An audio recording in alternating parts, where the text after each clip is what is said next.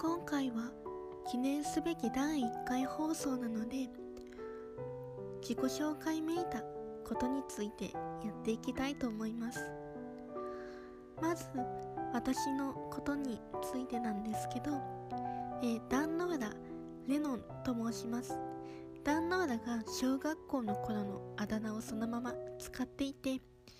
レノンの方は自分の本名の方の読み方を少しいじった。ペンネームになります。で私の将来の夢は作家になることです。でも作家になるというのは小さな夢の方で もっと大きな夢を言うと芥川賞などの大きな賞に授かりたいなと強く願っています。今は大学に通っていて絶賛リモート授業を続けています。リモート授業ってうん楽ではあるんですけどずっと部屋の中でずっと座っているのですごく体に悪いななんて思っている。まあ至って普通の大学生です。回ポッドキャストを始めた理由なんですけど最初は皆さん知っているかもしれないんですけど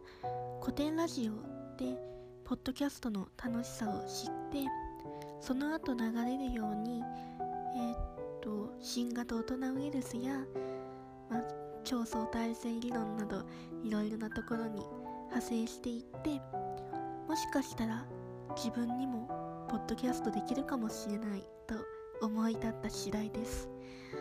本当は口で話すよりも何か文字で書き起こした方が得意なのでうーん向いているか向いていないかといったら個人的には不向きなツールなのかなとも感じているのですけれども、うん、新しいことに挑戦するのはそこまで嫌いではないのでやっていけたらなと思っています。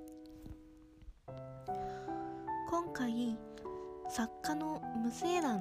まあ無声の方はカッコなんですけど無声欄と書いて作家の卵と読むポッドキャスト名にしました。でどうしてそんな無声欄って書くのかなっていう話なんですけど芽が出るのかわからないっていうのが自分の中にはすごくあってただ作家の卵でありたいという願いがまずこもっています。で時々まあ時々なんでしょう。無精卵だと思っていたら卵が実は有精卵だったみたいな話まあ話で聞くにはいいんですけど本当に自分の身に起こったら構精神的なダメージが大きいので、まあ、あまり当たりたくはないんですけどそう無精卵の中にもしかしたら有精卵が入っているかもしれないという願いも込めてこのようなちょっとひねくれたタイトルにしました。まあ別の方の Twitter などではもう自分のことを空気に空気として扱ってくれっていう言葉を自分のことを窒素として扱ってくれ私は窒素になりたいとか言っていたこともあるのでちょっとひねくれた表現が好きだということも影響してます。皆さんにはそのまま作家の卵と読んでもらっても大丈夫ですし、まあ、無精卵と呼んでもらっても大丈夫です。略称は逆玉でやっていこうかなと考えています。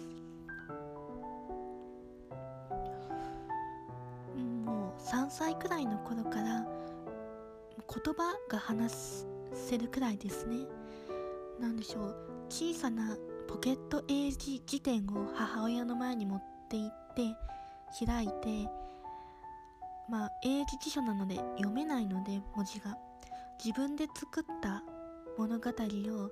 母親に聞かせていたという過去があります。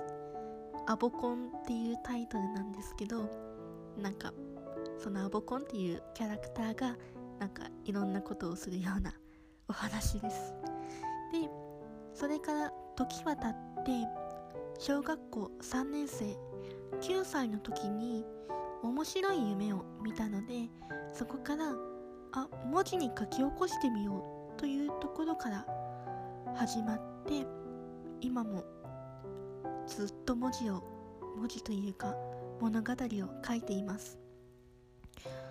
もう10年くらいいや10年以上続けてきたことなので表現の拙さはあるんですけどもう自分の中では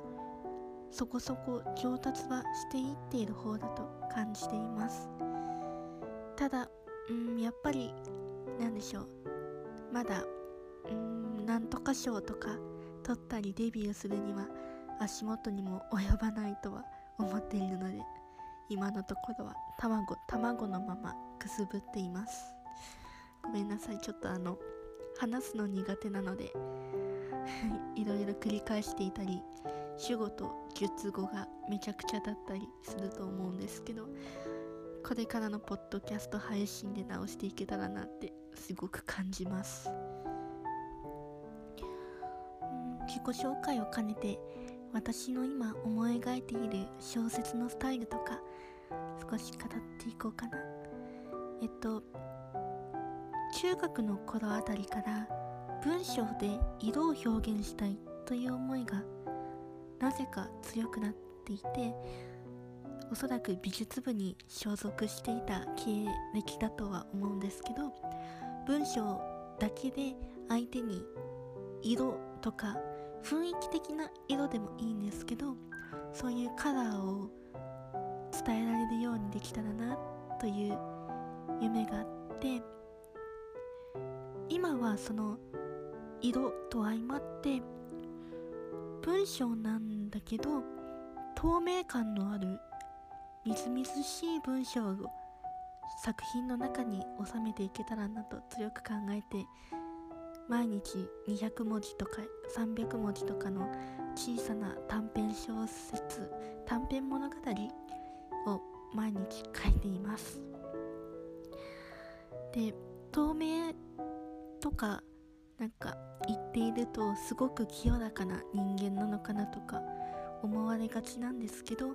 当人は結構そんなことはなくて何でしょう。ちょっとなんか暗い系の話とかをよく読みます。ただ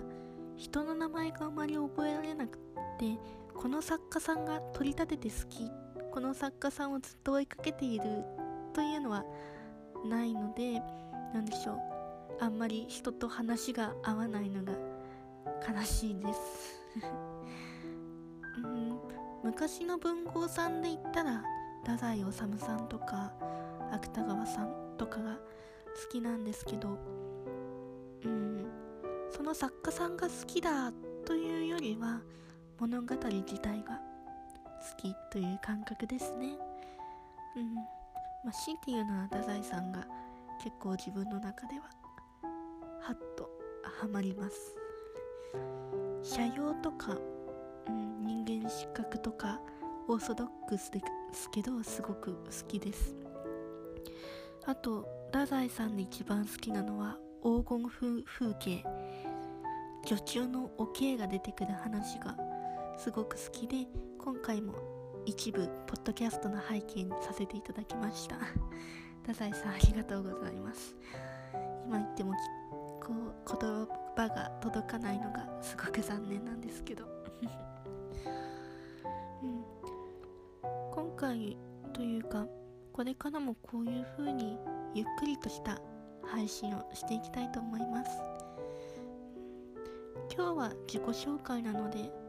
そんな深い話はあんまりする予定はないんですけどこれからうん自分の思ったこととか感じたこと考えたことなどを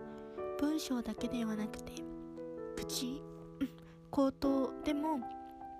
伝えられるようになったらいいなと思います、えー、では皆さんこれからよろしくお願いします。